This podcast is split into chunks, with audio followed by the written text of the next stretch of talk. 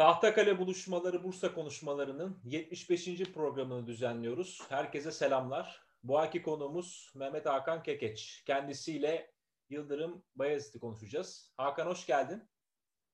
Merhaba, hoş bulduk Samet. Nasılsın, iyi misin? Teşekkür ederim, siz nasılsınız? Bizler de iyiyiz. Teşekkür ederiz. Cihan başlayalım mı sohbetimize? Başlayalım. Hakan hoş geldin. Hoş bulduk Cihan, merhaba. Bugün mağrur ve mağdur padişah Yıldırım Beyazıt konuşacağız. Bütün bu 36 padişah içinde Yıldırım Beyazıt'ı özel ve özel kılan e, sebepler, keyfiyetler nelerdir? Buradan başlayalım istersen. Evet, öncelikle bu e, 75. program değil mi? E, evet. Onun için tebrik ediyorum sizi. Çok istikrarlı gidiyor, çok güzel gidiyor. Teşekkürler. Böyle seyirci olduğum bir şeye katılmak beni mutlu etti. Teşekkür ederim onun için. Ee, Yıldırım Beyazıt'ı e, farklı kılan, benim nazarımda farklı kılan e, şey erken bir Fatih Sultan Mehmet olması.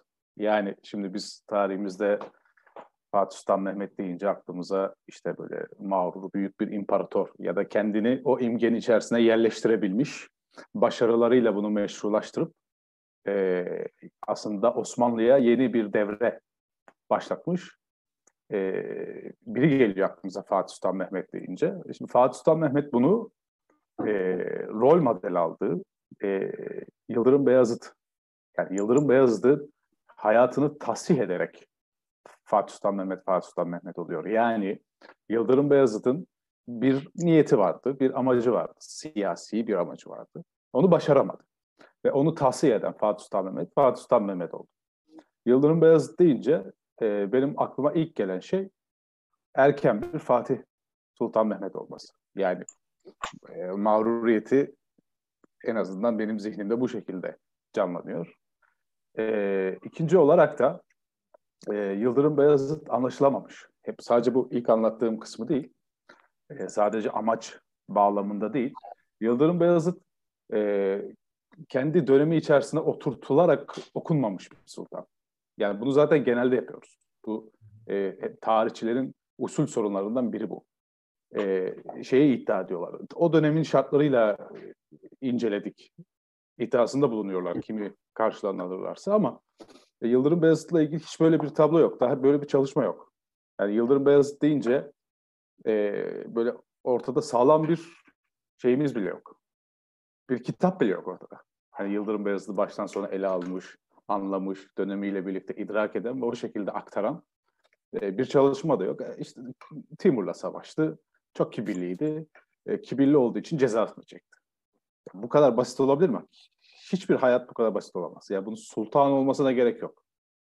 Yani insan, insan hayatı malum sizlerin edebiyatçı tarafları da var.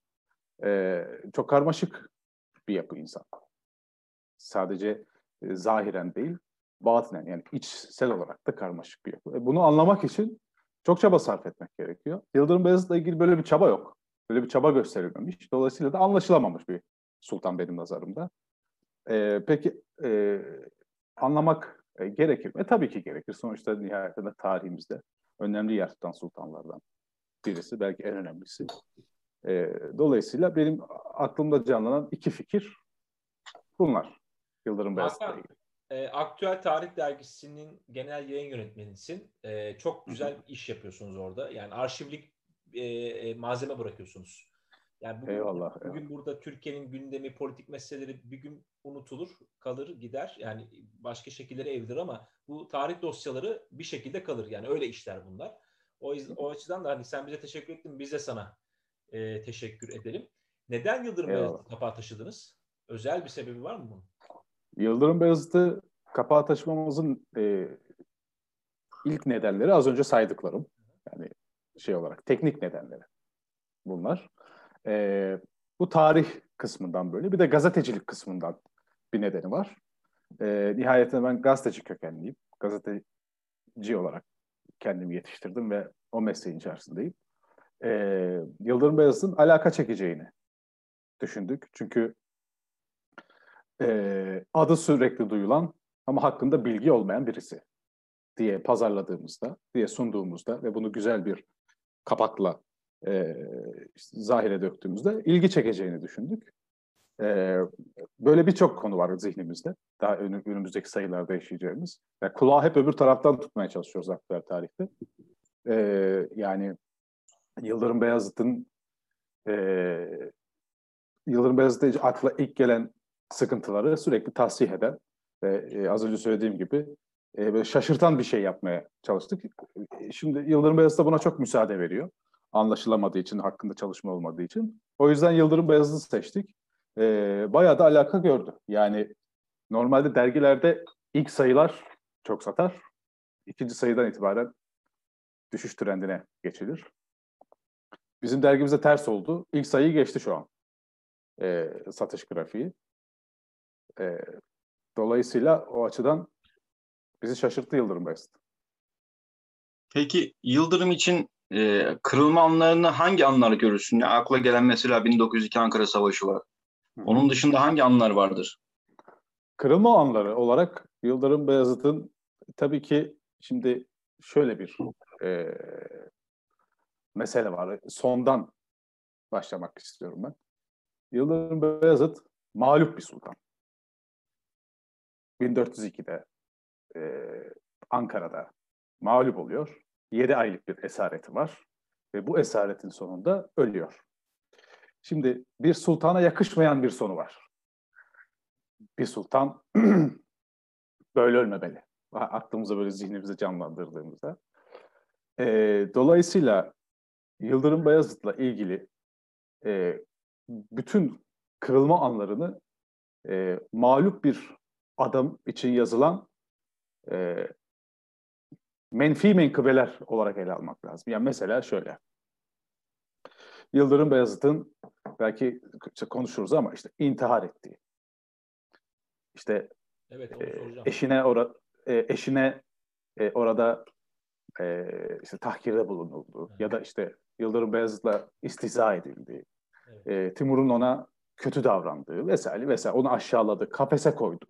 Böyle bir sanki bir hayvan gezdirir gibi kafese koydu yönünde böyle e, menfi menkıbeler vardır. Menkıbe demek doğru değil ama menfi diyorum zaten. Menfi menkıbeler vardır. E, dolayısıyla Yıldırım Beyazıt'ın kırılma anları da bir olumsuzluk üzerine inşa edilir. Şimdi nedir? Yıldırım Beyazıt nasıl sultan oldu? Kardeşinin katliyle.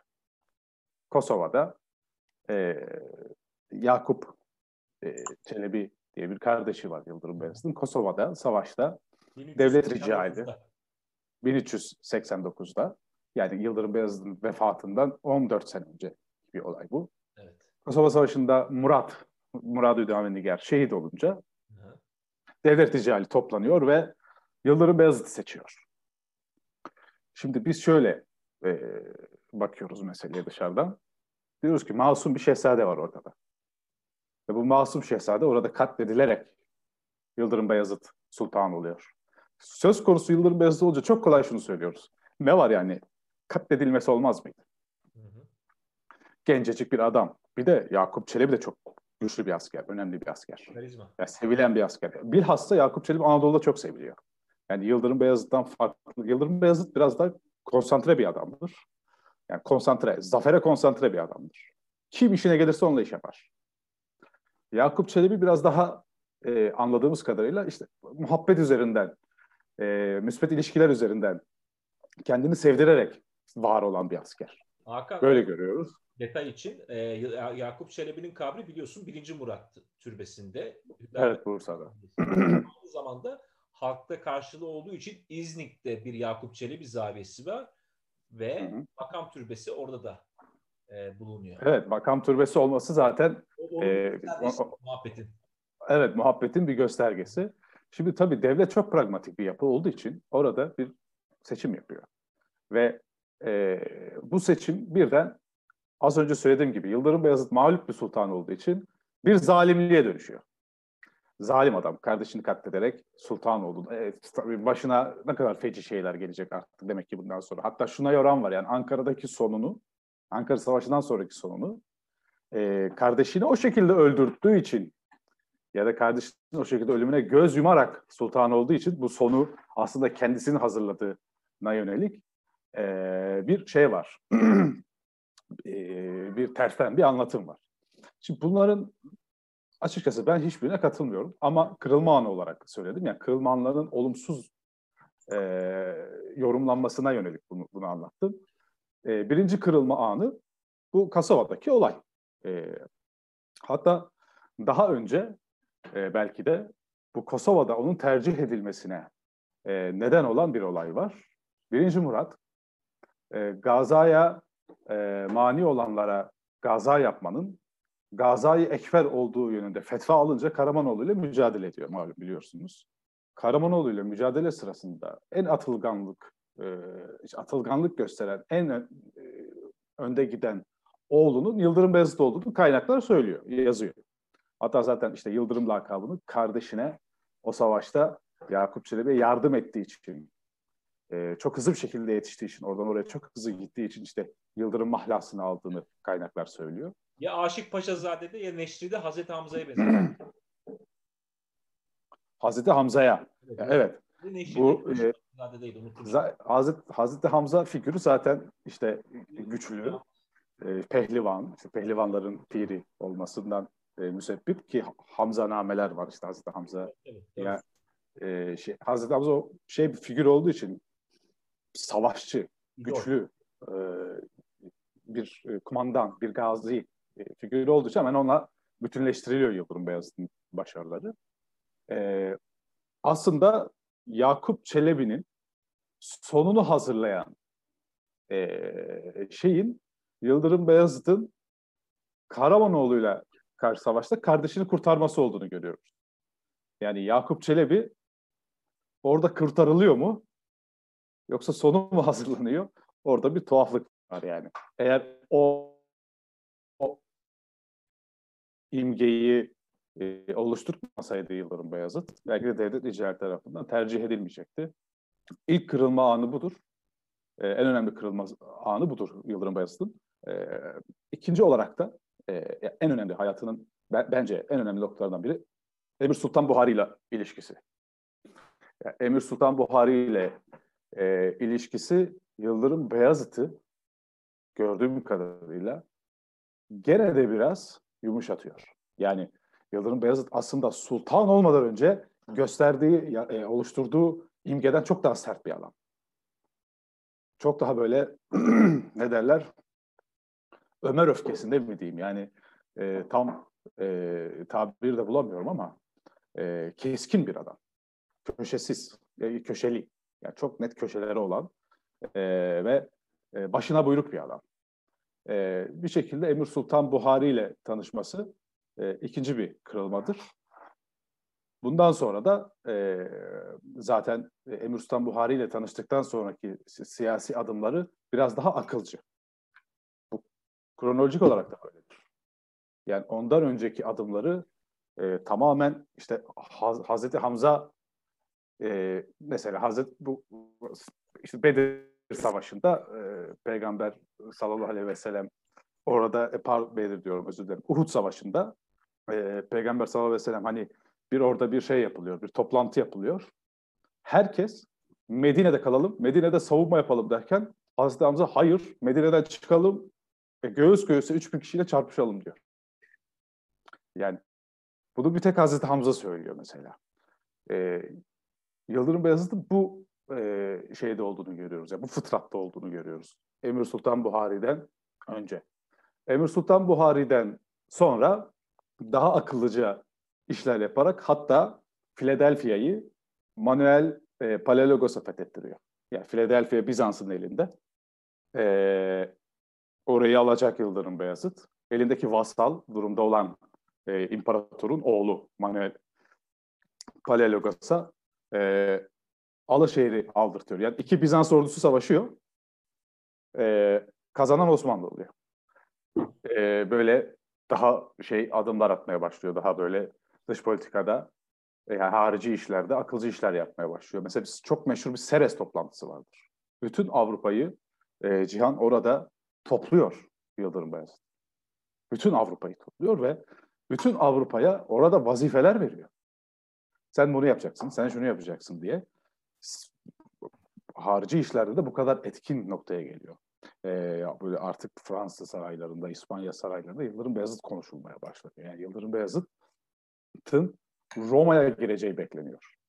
Hatta işte Roma'daki e, o büyük katedrali atlarına sunak yapılacağı konuşulmaya başladı. Yani Yıldırım Beyazıt, Sultan Beyazıt gelecek ve Roma'daki sunakları e, atlarına yalak yapacak diye bunlar şeylerde var.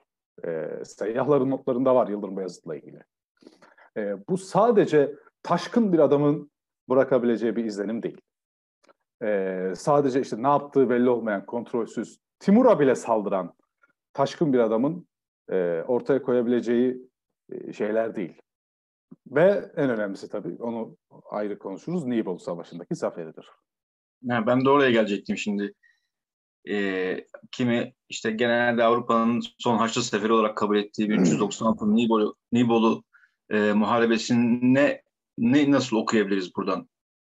Şimdi e, Nibolu Muharebesi e, aslında ben e, aktueldeki kendi yazımda ifade etmiştim onu. Nibolu Muharebesi ile Ankara Savaşı benim için teknik olarak farklı savaşlar değil. Neden? Çünkü feodal sistemin, yani henüz dünyada feodal sistem etkin, yani beylik sistemi. Ee, bunun nedeni e, hem zihinsel olarak insanlar buna hazır değil, yani feodal sistemin yıkılıp e, sınıfların oluşabileceği bir zihniyet yok henüz dünyada. Hem de teknoloji buna müsaade etmiyor. Toplar o kadar gelişmiş değil. Toplar henüz kaleleri yıkamıyor. Hala mancılık kullanan büyük devletler var o dönemde. Dolayısıyla o feodal sistem kendini tehlikede görüyor. Batı'da da tehlikede görüyor kendisini, doğudakiler de tehlikede görüyor. Doğudaki feodal sistem yani beyler de baktığınız zaman Yıldırım Beyazıt muhalifidir. Batı'daki beyler de Yıldırım Beyazıt muhalifidir. Yani Nibolu Savaşı'nı sadece e, çok güçlü bir adama, e, Müslüman kimliği olan, çok güçlü bir sultana açılan bir savaş olarak okumayalım diye bunu söylüyorum. E, sistemin direncidir Nibolu. Yani o işte o konjüktürün Yıldırım Beyazıt'a e, karşı açtığı bir savaştır. Sadece Hristiyanların açtığı bir savaş değil. E, teknik olarak şöyle, e, Nibolu'daki askerler e, kendi e, kalabalığını oluşturmak için tabii bir siyasal meşruiyet arıyor. Onu da işte e, Kudüs'e gideceğiz diyerek. Bu zaten çok eski bir taktiktir. Yani eski bir söylemdir. Kudüs'e gidebilirler miydi? E, gidemezlerdi tabii ki. Yani Nibolu'yu geçecekler. Anadolu'yu geçecekler. Suriye'yi geçecek. Çok güçlü devlet. Yani bakmayın ya Karamanoğlu o zaman çok güçlü. Memlükler var. Yani nereye geçiyorsun? Avrupalılar bunu tabii ki hesap ediyor. Büyük prensler. E, fakat savaşta o kalabalığı sağlayabilmek için bir propaganda. Dolayısıyla o pro, son Haçlı Seferi kısmı hem doğru hem değil yani. O manada söylemeye çalışıyorum. Ee, Yıldırım Beyazıt ilk direnişi Nibolu'da yıkıyor. Yani Avrupa'nın feodal sistemine evet artık imparatorluk çağı geliyor. Bu ilan ediyor. Bu bir. E, Nibolu'nun e, sebebi ve sonucu bağlamında söylüyorum. İkincisi e, Osmanlı'nın artık Rumeli'den kesinlikle atılamayacağı ilan oluyor Nibolu'da.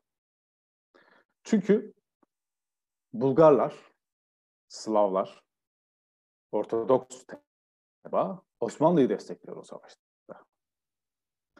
Çünkü bıkmış onlar da o beylik sisteminden. Çalışma günlerine bakarsanız Osmanlı'nın sağladığı e, çalışıyorsunuz. Ondan önceki sistemde Osmanlı gelmeden önce bu 56 çalıştıkları gün sayısı bu. 56. Şimdi Osmanlı'nın böyle sağladığı bir barış ortamı var. Pax Ottomania dedikleri işte bir barış ortamı, ulaşım ağı var. Dolayısıyla Balkanlardaki, Rumeli'deki Slav olsun, Türkmen olsun, Bulgar olsun, aslında bir yandan da baktığınızda Grek olsun ki Balivet'te geçer, Selanik'te Yıldırım Beyazıt'ın lehine e, gösteri düzenleniyor. Bizans'ın aleyhine, Yıldırım Beyazıt'ın lehine gösteri düzenliyor. Yıldırım Beyazıt istiyor Selanik o dönemde. Michel Balivet'te var bu.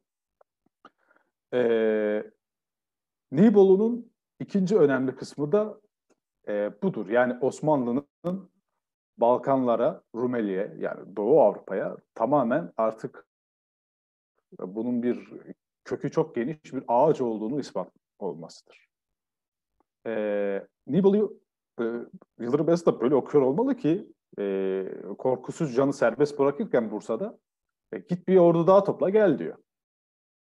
Yani o kadar emin ki kendinden e, sakın diyor benden özür dileme. Sakın diyor yaptığından da pişman olma. E, bana diyor şey de yapma yani böyle hizmet de etme. Şimdi seni serbest bırakıyorum diyor. Git hemen bir, bir ordu daha topla ve bana yeniden saldır diyor. Özgüvene bakar mısınız? Yani bu sadece as askeri güce dayalı bir özgüven değil. Yıldırım Beyazıt şunu söylüyor. Sistem artık benim kurmak istediğim o e, imparatorluk dönemini çağırıyor.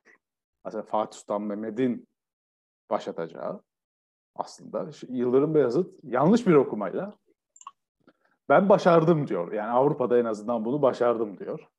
Ee, Nibolu'nun böyle bir tarafı da var. Tabii Nibolu'daki zafer Yıldırım Beyazıt'ı Timur konusunda yanıltıyor. Şimdi şöyle diyorlar. E, Nibolu'da çok kibir yaptı. Aslında Timur'a tabi olması gerekiyordu. E, o yüzden yenildi. Ya bu, bu, bu kadar sati bir okuma olamaz yani. Bu kadar düz bir okuma olamaz. Yıldırım Beyazıt sistemin çözüldüğünü düşündüğü için Timur'un şansı olmadığını düşünüyor. Bakın ne, asker, ne askerlerine güvenerek bunu söylüyor. Ne Nibolu'daki zaferine güvenerek. Yani zafer derken e, siyasi zaferden bahsetmiyorum. Sahadaki zaferden bahsediyorum. Böyle askeri yeteneklerine güvenerek e, Timur'a meydan okumuyor Yıldırım Beyazıt. Onun döneminin başladığının yani siyasal konjüktürün tamamen değiştiğini ve Timur gibi vasal beylikler üzerinden e, e, işte, ya da işte şöyle söyleyeyim beylik sistemi üzerinden o parçalı yapı döneminin bittiğini düşünüyor Yıldırım Beyazıt. Dolayısıyla Timur'un çözüleceğini zaten Anadolu'ya gelemeden çözülüp dağılacağını düşünüyor. Yıldırım Ama Beyazıt. orada hesap hatası yapıyor Yıldırım. orada hesap hatası yapıyor çünkü e, şunu anlıyoruz. Meğerse sistem çözüldüğü için değil, büyük askeri başarısıyla Nibolu'da zafer kazanmış. Ya demek istediğimi anlıyorsunuz değil mi? Yani aslında e, şöyle söyleyeyim. Yıldırım Bayezid Nibolu'da e, Hazreti işte Ömer, Ömer olduğu için yani hem güçlü hem siyasal olarak dahi hem de şartlar oluştuğu için Nibolu'da zafer kazandığını düşünüyor ama aslında e, Hamza olduğu için kazanmış. Demek yani, benzetmemi anlatabildim mi bilmiyorum. Yani sadece e, aslında sahadaki gücüyle bunu başarmış. Sistem ona hazır değilmiş henüz. Ama Yıldırım Beyazıt bunu yanlış okuyor ve e, diyor ki e, ben Batı'da bunu başardım. Batı'da bu sistemi oluşturdum. E, doğu'da da oluştururum diye düşünüyor ama Doğu'nun şartları e, buna hazır olmadığını görüyoruz. Yani Doğu'daki Teba halk Slavların gösterdiği, Ortodoksların gösterdiği, Rumeli'ye yerleşen Türkmenlerin gösterdiği refleksi göstermiyor. Onlar kendi beylerine feodal bağlılıklarını önceliyorlar. Bu çok önemli bir nokta. Yani doğudaki halk Rumeli'deki halktan böyle bir e, ince bir farklılık gösteriyor. Yıldırım Beyazıt Hakan biz. Efendim? Tipik Anadolu Efendim? diyoruz biz buna. E, e tabii hala belki de devam ediyor. Yani e, bir bakıyor yani yanına aldığı beylik tebaasından askerler kendi beylerini görünce karşı tarafa geçiyorlar. Yani demek ki daha o beylik sistemi, beylik aidiyeti daha ortadan kalkmamış. Yani şartlar Fatih Sultan Mehmet'e hazır değilmiş. Timur bu yüzden kazanıyor. Fille kazandı. İşte e, daha zeki olduğu için kazandı. Hayır, şartlar kazandı. Yani tarih zaten o noktada. Tarih 100 yıl sıçrama yapamaz. Tarih birden böyle e, 100 yıl, 200 yıl sıçrama, sıçrama yapamaz. Tarih bir, kim ne derse desin, tarih bir terakkidir. Tarihin önce kendi senaryosu vardır. Biz ona bir yerde tabi oluruz. Tabi bu tarih, tarihi determinizmden bahsetmiyorum. Şartlardan bahsediyorum. İnsan need şeyden bahsediyorum. Yani şu an şuna benziyor. Yani hemen Mars'a koloni kurduk. Hadi gidip Mars'a yerleşelim. Demek kadar tarihi ileri, at, ileri atmaya benziyor Yıldırım Beyazıt'ın buradaki yaptığı şey. Nibolu'nun böyle bir şeyi var. Nibolu Muharebesi'nden dönelim. Bursa'nın kalesi olan Bursalı Cami bir zafer nişanesi, nişanesi midir bu açıdan baktığımız zaman? Neler söylersin o caminin e, imarı hakkında? Ee, Bursa, e, şöyle söyleyeyim. E, Bursa baştan sona bana göre bir zafer nişanesi. Ya bunu size konuştuğum için söylemiyorum. Bursa'daki e, her bir nokta, her bir detay, her bir sokak bir zaferin aslında hikayesini anlatır, öyküsünü anlatır. E, ben e, Ulu Cami için özelinde söyleyeceğim şeyi bütün Bursa'ya tevil edebilir yani dinleyenler. Ee, evet bize menkıbeye göre işte Yıldırım Beyazıt e, o zaferi kazanıyor ve işte bir yemin ediyor şu kadar cami yapacağım vesaire diye. E, fakat işte işin esasında e, Nibolu'dan çok ciddi bir şey elde, ganimet elde ediyor Yıldırım Beyazıt ve bunun şükrü olarak e, bütün sultanları yaptığı gibi kalıcı bir eser. Yani bunu gördüğümüz zaman Nibolu'yu hatırlayacağımız e, aslında bir heykel gibidir Ulu Cami. Yani eskiden heykeller bunlardı işte. Yani zafer nişaneleri, heykeller bu camilerdi. Bunu şey manasında söylemiyorum yani e, işte putçuluğu işaret eden bir manada söylemiyorum. Hala mesela Ulu Cami'ye baktığımızda aklımıza işte Yıldırım Beyazıt'ın o zaferi geliyor. İşin itikadi tarafı bana göre sonradan gelen şeyler. Ee, Ulu Cami'nin tarihsel olarak e, böyle bir önemi var. İkinci önemi tabii e, çok konuşulmuştur diye tahmin ediyorum. İşte orada Sonmucu babalara ev sahipliği yapması, Hacı, Hacı Bayramı Veli, Molla Fenari, işte Hacı İvaz Paşa, Süleyman Çelebi. Baktığımız zaman bir buluşma noktasına da dönüyor Ulu Cami. Yani bir sığınma noktası. Timurluların Bursa e, kuşatmasın, e, Bursa'ya yağmaladığı sırada Ulu Cami'yi yaktırması bana göre bu açıdan bir şeydir yani, bir işarettir. Çünkü Ulu Cami bir sığınma noktasıdır, ya bir buluşma noktasıdır. Orada Bursa üzerinden inşa edilen e, e, ahlak medeniyetinin, yani Bursa bana göre Bursa bir ahlak medeniyetinin başkenti. Dolayısıyla o yüzden hala başkent diyoruz Bursa'ya. Çünkü o ahlak hala sürüyor aslında. Ee, ve bunun zahiri olan Ulu Cami'yi hangi düşman gelirse gelsin hemen yaktırmaya çalışıyor. Hemen yıkmaya çalışıyor. Hemen yok etmeye çalışıyor.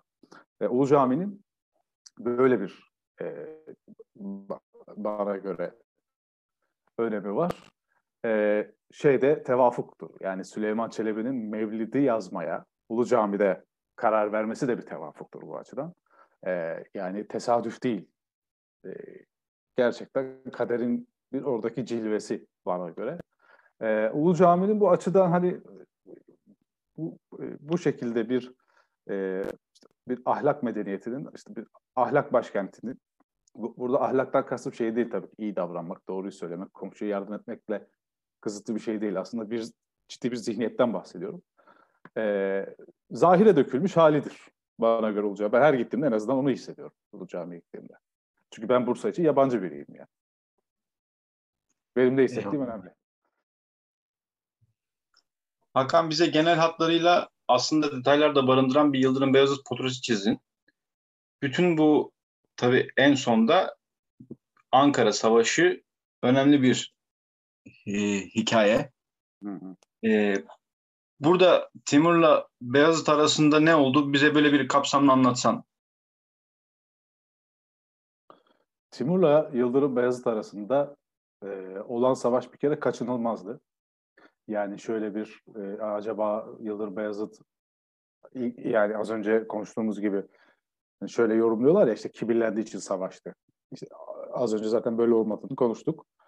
E, farz edelim ki e, Timur'un vasallığını kabul etti. Yani Timur'a vasal olmayı kabul etti. Bu savaş gene de kaçınılmazdı. Çünkü e, Yıldırım Beyazıt o sene olmasa 3 sene sonra, 3 sene sonra olmasa 5 sene sonra Fırat'ı geçecekti.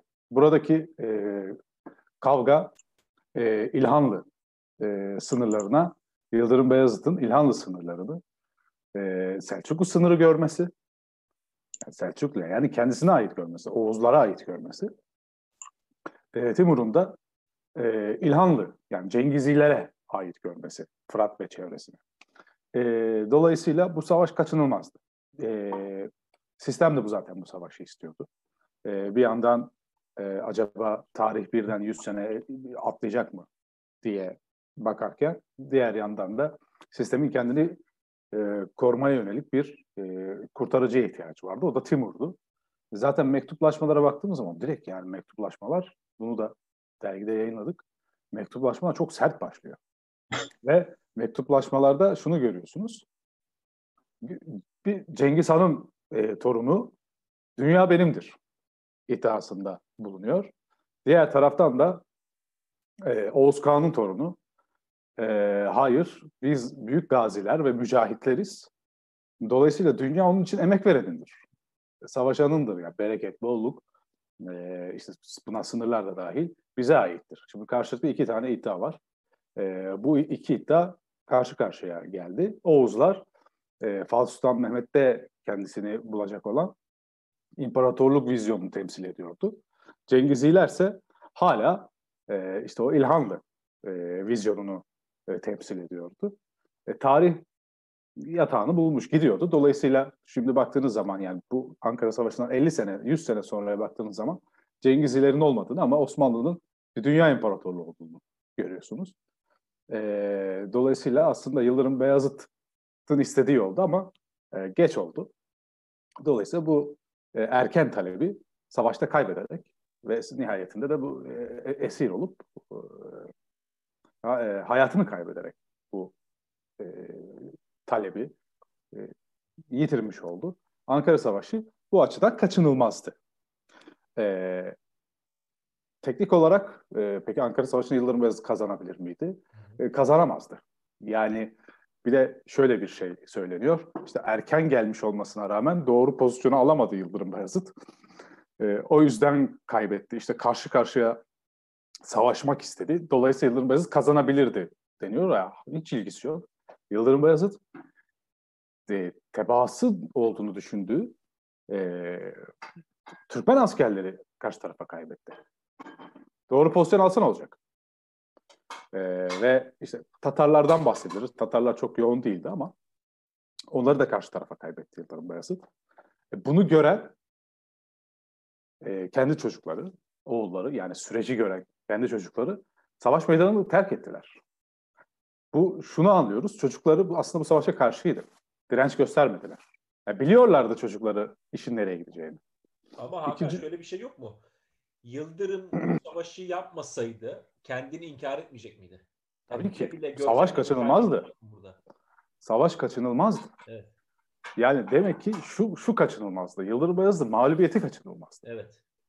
Çünkü Yıldırım Beyazıt kendine çizdiği kariyer için henüz şartlar oluşmamıştı. Ee, Yıldırım Beyazıt eğer Doğu konusunda müddeyi olmasaydı gene yıkılmaya mahkumdu. Bu sefer Doğu'dan baskı yiyecekti. Ee, bir, bir zar attı yani Yıldırım Beyazıt. Ve buradaki sorunu oğulları biliyordu. Savaş meydanını terk etmesinin nedeni oğulların süreci e, belki Yıldırım Beyazıt da biliyordu ne olacağını ama oğulların süreci görmesidir. Yani savaşı kaçınılmazlığını hem görmeleri hem de mağlubiyetin kaçınılmazlığını görmeleri. Bir tek kişi terk etmiyor Yıldırım Beyazıt, Stefan Lazarevic. Çünkü Sırplar da bu sistemi istiyor. Evet. Sırplar da e, o e, şeye karşılık batıdan tazik alıyorlar ya e, Katolik beylerden papalıktan, Fransa'dan, İspanya'dan. O tazike karşılık, Batı feodalitesinin tazikine karşılık Yıldırım Beyazıt'ı çare gördükleri için, çözüm gördükleri için savaş meydanı bir tek onlar terk etmiyor. Stefan evet. Lazarevic. 13 sene önce babasından dayak yiyen Sırplar Yıldırım'la omuz omuza meydanlarda. Evet, e, kesinlikle öyle ve Stefan Lazarevic'in e, bir Bulgar yazar Konstantin tarafında Stefan Lazarevic'in e, biliyorsunuz günlükleri yayınlanıyor. Günlük gibi e, daha doğrusu. Ve orada Yıldırım Beyazıt'ın bir ifadesi var. Yıldırım Beyazıt ne olacağını biliyor. Bir gün mağlup olacağını ve çocuklarının birbirine düşeceğini söylemiş Stefan Lazarevic'e. Ve Stefan Lazarevic diyor ki o zaman sen onlara mukayyet ol. Yani o zaman sen onları e, bir araya getir ya da işte e, çözümü bul. E, onlara abilik yap demek istiyor Stefan Lazarevic'e. E, zaten Fethet devrinde de biliyorsunuz Stefan Lazarevic'in geçtiği taraf. Stefan Lazarevic'in seçtiği taraf kazanıyor. E, dolayısıyla Ankara Savaşı da bir kaçınılmazlık, e, bir e, işte yatağını bulmuş bir suyun akışıdır o açıdan. E, Hakan şey ben merak ediyorum. Aslında onu soracaktım başta da unuttum. E, Ebu İshak Kazeruni'nin e, makam türbesini Yıldırım'ın Bursa'ya konumlandırması ideolojik mi sence? Ya da sen nasıl Kes, Kesinlikle ideolojik. Yıldırım Bayezid Emir Sultan Buhari ile e, akraba olduktan sonra az önce e, konuştuğumuz gibi e, bir santranç oyuncusuna dönüşüyor. E, bu satranç oyununda yaptığı en önemli hamlelerden biri de Kazaruni tarikatına vakıf vermesidir. E, Yıldırım Bayezid'e. Çünkü Kazaruni tarikatının temsil ettiği gelenek Gaza geleneğidir. Yani Gaza sistemi üzerine oturması Osmanlı'nın Yıldırım Beyazıt tarafından e, bu şekilde ilan olunuyor. Fakat bunu şöyle de yorumlayabiliriz. Yıldırım Beyazıt'a yönelik eleştiriler var o dönemde. Yani işte mutasavvıfları, beyleri yani eşitler arasındaki birinci denilen beyleri dışarıda tuttu. Mutasavvıfları dışarıda tuttu, kaçırdı. İşte Somuncu Baba'nın gitmesi vesaire gibi birçok örnek var. Yani o merkezileşme merakıyla o çeperdeki kuvvetleri küstürdüğü yönelik eleştiriler de var. Yıldırım Beyazıt Ebu İshak Kazeruniye'nin tarikatına o e, vakfı vererek işte Bursa'daki hala duruyor camisi e, çok güçlü bir mesaj veriyor. Ne olursa olsun. Sistem değişiyor olsa bile onun altyapısında Gazi Sufiler olduğunu ilan ediyor Yıldırım Beyazıt. E, Gazi Sufilik zaten bizde çok ciddi anlaşılamamış bir mesele. E, bütün biz biz Sufilerimizi şey yapmayı biliyorsunuz. Yani biz Sufilerimiz böyle duvar dibinde ağlayan, insanları çok seviyorum. E, gibi aslında işte pasifize etmeyi seviyoruz Sofileri. E, baktığımız zaman aslında Sofilerde fütüvet geleneği, yani o cengaverlik geleneği, o Hazreti Ali'den gelen e, o geleneğin çok güçlü olduğunu görüyoruz. Öyle pasif vesaire değiller. Bunun en güçlü e, temsili de e, Kazeruniler. Yıldırım Bayezid bu açıdan Kazerunilere bir e, alan açarak Bursa'da ki Bursa ki başkent yani öyle çevrede de yapmıyor bunu. Yani gidin bakayım Kütahya'da yapın. Gidin bakayım şurada şu Edirne'nin şu köyünde yapın da demiyor. Yani direkt başkentte bir e, alan açıyor Kazeruni tarikatına. Bu açıdan önemli e, ideolojik bir tarafı var. Ben bir şey söyleyeyim o zaman tam bu gazi meselesine. Mustafa Kemal Paşa'nın 1971 yılında yani vefatının artık kaçıncı yılına geliyor? 33 olabilir mi? Matematiği değil. Doğru doğru. Gazeli Camisi'nin bahçesine Bursalılar bir çınar ağacı dikiyorlar. Bence bu da ideoloji.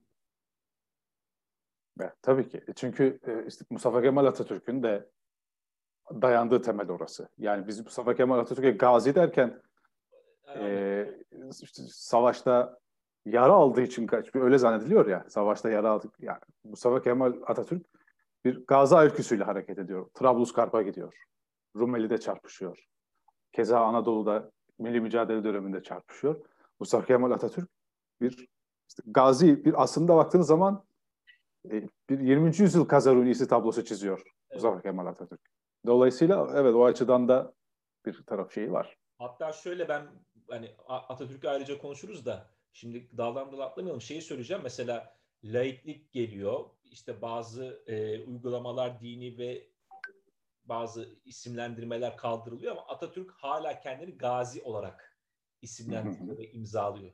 Değil mi? Gazi. Evet çünkü yani kendisinin içinde bulunduğu, kendisini var eden geleneğin farkında e, Mustafa Kemal Atatürk bir e, şey olarak kendini yani bir devlet adamı, bir teknokrat, bir işte e, atanmış bir e, memurdan bahsetmiyoruz. Hangi gelenek Mustafa Kemal Atatürk'ü Cumhurbaşkanı yaptı? Cumhurun başına e, Atatürk'ü layık gör, görülmesinin altyapısında büyük bir gazi olması var Mustafa Kemal Atatürk'ün. Dolayısıyla şimdi konuşurken Atatürk'ü işte övmek için şey arıyor işte Fransızca biliyordu. Yani bunlar değil. Tamam bunlar tabii ki müsbet tarafları.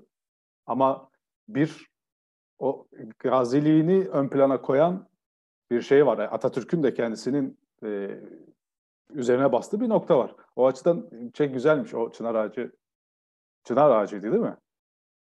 Güzel bir detaymış yani. Eyvallah.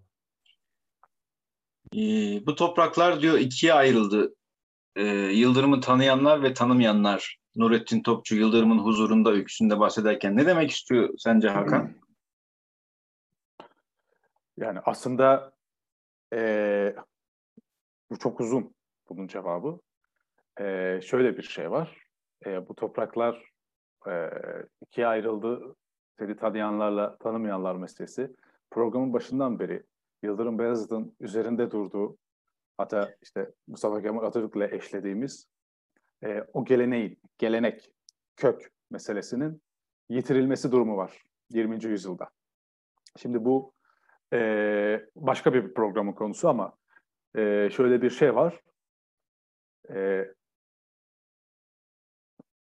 modernist e, e, modernist adımların e, 20. yüzyılın aydınlar arasında şöyle bir e, eleştiri konusu olduğunu görüyoruz yani aydınların arasında. Bu modernist adımlar bizi biz olmaktan çıkartıyor. Geleneği kaybediyoruz şeklinde çok temel bir eleştiri var.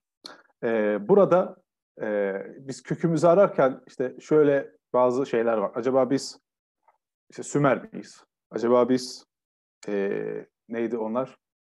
E, Sümer var.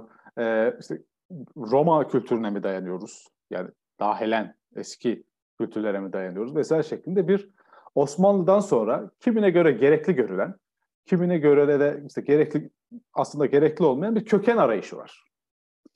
E, bunu bilhassa e, işte, marif kısmı yapıyor 20. yüzyılda. E, Nurettin Topçu'nun buna bir tenkidi var. Yani Yıldırım Beyazıt'ı bir temsil olarak alıp bu topraklarda biz ikiye bölündük. Seni tanıyanlar, yani geleneği hatırlayanlar, seni ananlar, seni müsbet ananlar. Bir de işte seni tanımayanlar, yani seni menfi ananlar ya da seni unutanlar. Menfi değil de unutanlar. Oradaki mesele unutma meselesi aslında. Yani menfi anma değil. Ee, acaba bize e, geleneğimiz, geçmişimiz unutturuluyor mu? şekilde bir soru işareti var o dönemde. Ama tabii uzun vadede baktığımız zaman unutmadığımız ortaya çıkıyor. Yani hala bugün konuşuyoruz. Hala bugün e, e, bütün işte modern okullar bizi yetiştirdi. Modern devlet bizi yetiştirdi. İşte modern gele, modern adımlar bizi işte bizi yaptı vesaire ama bugün hala işte geleneğimizi işte anıyoruz. İşte burada da işte Nurettin Topçu o döneme denk gelen aydınlar, münevverler arasında bir kaygı var. Bu adımlar bizi bizi olmaktan çıkaracak. Bizi gelenekten koparacak. Yıldırım Beyazıt'ı unutacağız. İşte ne bileyim Fatih'i unutacağız. Kanuni'yi unutacağız. Osmanlı'yı unutacağız. O güzel medeniyeti unutacağız. Şeklinde bir kaygı var. Zihinlerde e, unutulmamış ama e, siz bu meselede daha e, ehilsiniz. E, mesela Bursa gibi çok mesela atıyorum e, temsil gücü çok yüksek bir kentin e, biraz harap olmuş bir tarafı var. Anlatabiliyor muyum demek istediğimi? Yani bu açılardan belki Nurettin Topçu haklı. Yani zahir kısımda haklı. Ama işte mana yönünde e, işte biz hala anıyoruz. Bunları ahvah ediyoruz. E, dolayısıyla biz Nurettin Topçu'yu tanıyanlar oluyoruz herhalde bu şeyi yaptığımıza göre. Yani Yıldırım Beyazıt'ı tanımayanların sayesinde tanıt ya da Yıldırım Beyazıt tanısalardı Bursa bu hale gelmezdi diyorsun bugün. E tabii ki. Ya bunu bu, bu, bu sağ sol meselesi değil ha yanlış anlamayın. Yok sağcı sol evet, meselesi evet. değil. Şeyden bahsediyorum. Yani var olmak için her şeyi yapacak. Pragmatik her adım atacak. Bir geleneği bile yok edecek. Yani görüyorsunuz işte çeşme yıkıyor adam. Bina yapacaktı. Ben daha güzel yaparım diyor. Osmanlı'dan kalma çeşme yıkıyor. Ben daha güzel yaparım diyor. Yani ben orada vahşi kapitalizmden bahsediyorum yani. Ee, o, vahşi o kapitalizmin saldırısı e, Yıldırım Beyazıt'ı tabii tanımayanlar tarafından ortaya çıkıyor. Yani o e, o binaları diken insanlar Yıldırım Beyazıt'ı tanıyor, anıyor. Ondan e, hoşnut durumda yaşıyor olabilir mi? İsmi o de bir saldırı. Pardon Samet sesin geldi. Doğan Bey Toki. İsmi de Doğan Bey Toki. Yani Yıldırım Beyazıt'ın en önemli adamlarından biri. Yani e, Yıldırım Beyazıt'ı tanıyan biri sadece Bursa özelinde söylüyorum. E, Bursa'ya şeyle gider yani bir tazimle gider yani o böyle e, e, eli önünde gider. Yani böyle bir o hoyratlığı göstermez. E, dolayısıyla demek ki Nurettin Topçu haklı yani. Peki sen de Samet de ikiniz de Musa Çelebi'yi çok seviyorsunuz. Bunun sebebi ne? Bu soru Samet'e mi bana? Önce sana. Belki Samet cevap vermek isterse verir. Ben e, bu, bu bak şu noktadan geçebiliriz buraya. Yıldırım Beyazıt vefat ettikten sonra Musa Çelebi babasının e, Seyit Mahmut Hayrani Türbesi'ne defnedilmesini istiyor. Bak çok ilginç bir nokta var. Seyit Mahmut Hayrani Türbesi'ne defnedildikten sonra ki bu intihar iddiası da yalanlar bu arada. Yani gerçekten intihar etmiş olsa buna müsaade edilmez. Ee, Seyit Mahmut Hayrani Türbesi'ne defnedilmesini isteyen kişi Musa Çelebi'dir. Musa Çelebi bunu neden istiyor biliyor musun Cihan? Seyit Mahmut Hayrani bir Rıfai şeyhidir. Nasrettin Hoca'nın şeyhidir. Ee, yani Sarı Saltukların, Nasrettin Hocaların, Tapduk Emrelerin ve Yunus Emre'lerin Anadolu'daki şeyhi Ahmet er Rıfai'den sonraki isim Seyit Mahmut Hayrani'dir. Peki Rıfai'li kimle amcaoğlu? Hangi tarikatla amcaoğlu? Vefailikle, babayilikle yani. Yıldırım Beyazıt'ın hala imzalarını gazi olarak attığını görüyorsun yani burada Samet'in az önce söylediği gibi ne olursa olsun yani bir büyük bir devlet imparatorluk kurma vizyonda olsa bile bağının hala vefailik olduğunu yani hala şehedebali olduğunu hala babayla sorasani olduğunu gösterir. Dolayısıyla Fetret devrinde de hem fıtrat olarak hem siyasal olarak Yıldırım Beyazıt'a en yakın Musa Çelebi'dir. Musa Çelebi'nin yanına kimler gidiyor destek olmak için? Şeyh Bedrettin gidiyor mesela. Şeyh Bedrettin bab, tarikat olarak babayı vefai değil. Ama gelenek olarak bir babayidir. Gelenek olarak, yaslandığı gelenek olarak itibarıyla bir babayidir Şeyh Bedrettin. Dolayısıyla şimdi baktığımız zaman mesela şu an hala böyle Bedreddiniler diyoruz ya mesela Bedreddiniler var. Dikkat edin Sarı Saltuğa çok tazim gösterirler. Hatta Hacı Bektaş Veli'nin önündedir. Onların şeylerinde de böyle yedi köşelidir. Farklıdır böyle Bektaşi e, tekkelerinden e, farklı bir inşa yapıları vardır. Bektaşlar altı köşeli. Bedreddiniler yani Sarı Saltuka tarzında bulunan e, Bektaşiler de işte yedi köşelidir. Dolayısıyla e, Musa Çelebi'nin e, belki de tahsih edilmiş Fatih Sultan Mehmet Musa Çelebi olacaktı. E, olamadı. Öyle bir e, orada işte e, Bizans bilhassa orada Bizans'ın şeyi e, etkin oldu. Bizans'ın tercihi. Bizans, Şimdi sana derin Bizans dedim. Derin Bizans, evet. Samet'in ifadesiyle. Sen bir şey söylemek ister misin Musa Çelebi ile ilgili? Ben e, yani Hakan'la aynı burada fikirdaşız, duygudaşız. Musa'ya bakışımız aynı perspektiften yürüyor. E tabii ki yani Şeyh Bedrettin gibi çok büyük bir adamın Musa'nın Kazasker'in olması bütün hikayenin o sekansını değiştiren bir şey. Tabii ki bizim de kalbimiz Musa'nın yanında bu anlamda. Evet ben hala üzülürüm. Yani Musa Çelebi için mesela üzüldüğüm kişiler vardır. Mesela tarihte aklıma gelir Çaka Bey'in peçeneklerin yardımına yetişememesi. Evet. İşte e, Musa Çelebi'nin e, kaybetmesi falan gibi böyle hala böyle üzüldüğüm şeyler vardır aklıma gelince. E, o açıdan e, Musa Çelebi özel bir isim. Bir de orada da sıkıntılar var yani anlatırken. Musa Çelebi desteğini niye kaybetmişti? Çok sinirliymiş. Önüne gelene gider yapıyormuş. Yani şimdi e, böyle karikatürize ederek anlatıyorum. Desteğini kaybetmiş. Ya bu kadar basit değil tabii. Keşke bu kadar basit olsa yani. Çok sinirli olduğu için desteğini kaybetti meselesi değil. Artık e, vefailik, babayilik geleneğinin döneminde değildik. Yani o, o Musa Çelebi de o açıdan tarihin hazırladığı şartlarda kaybetmeye e, yazılmış bir kaderi vardı yani. Peki yer yer değindin ama e, şu intihar meselesi üzerine ne diyorsun?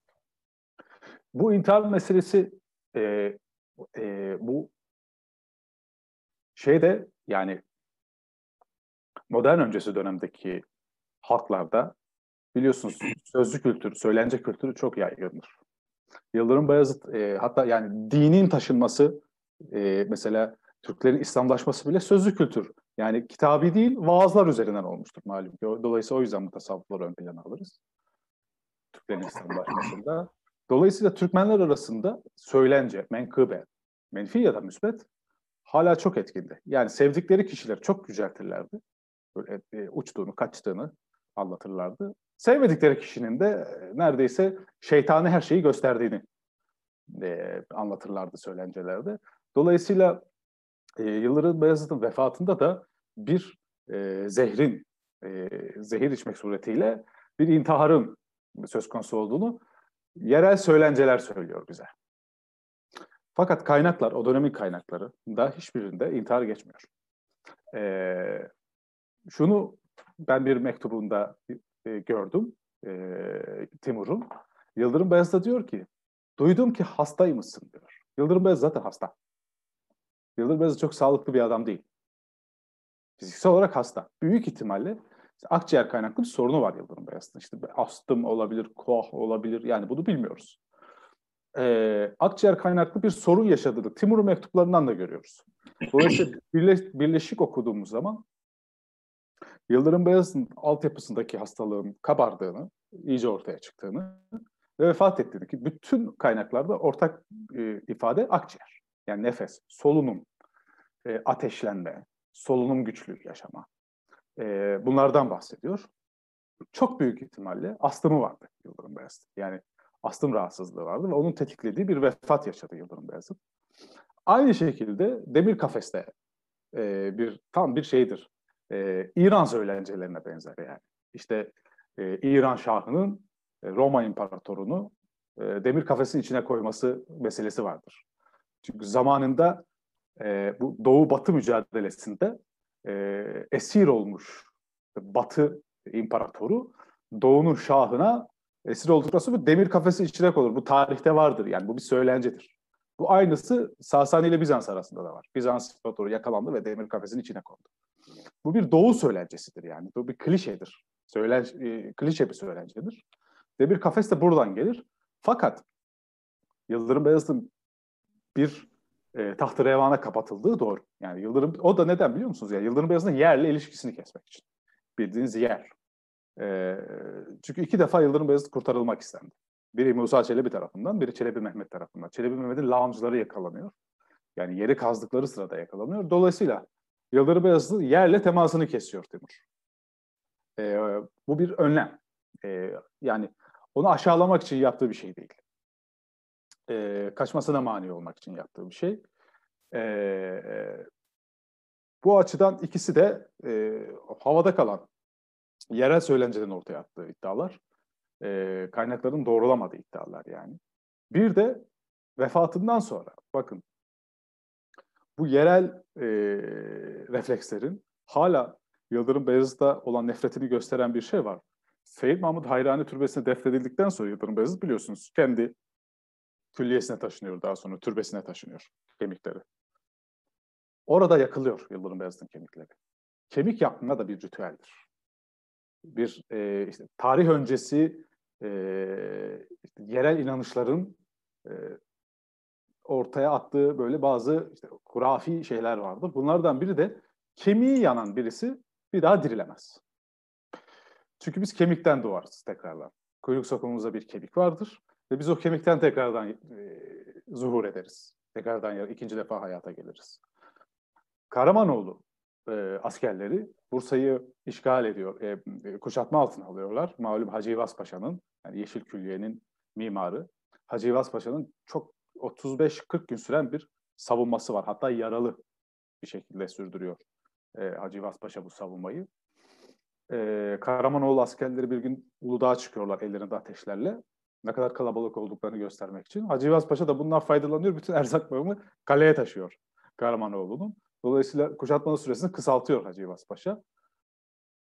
Derken bu süre uzadığı için çünkü Hacı İvaz Paşa'nın olayı e, orada süreyi uzatmak. Çünkü Çelebi Mehmet ya da Musa Çelebi hangisi kazanırsa Bursa'ya geri gelecek.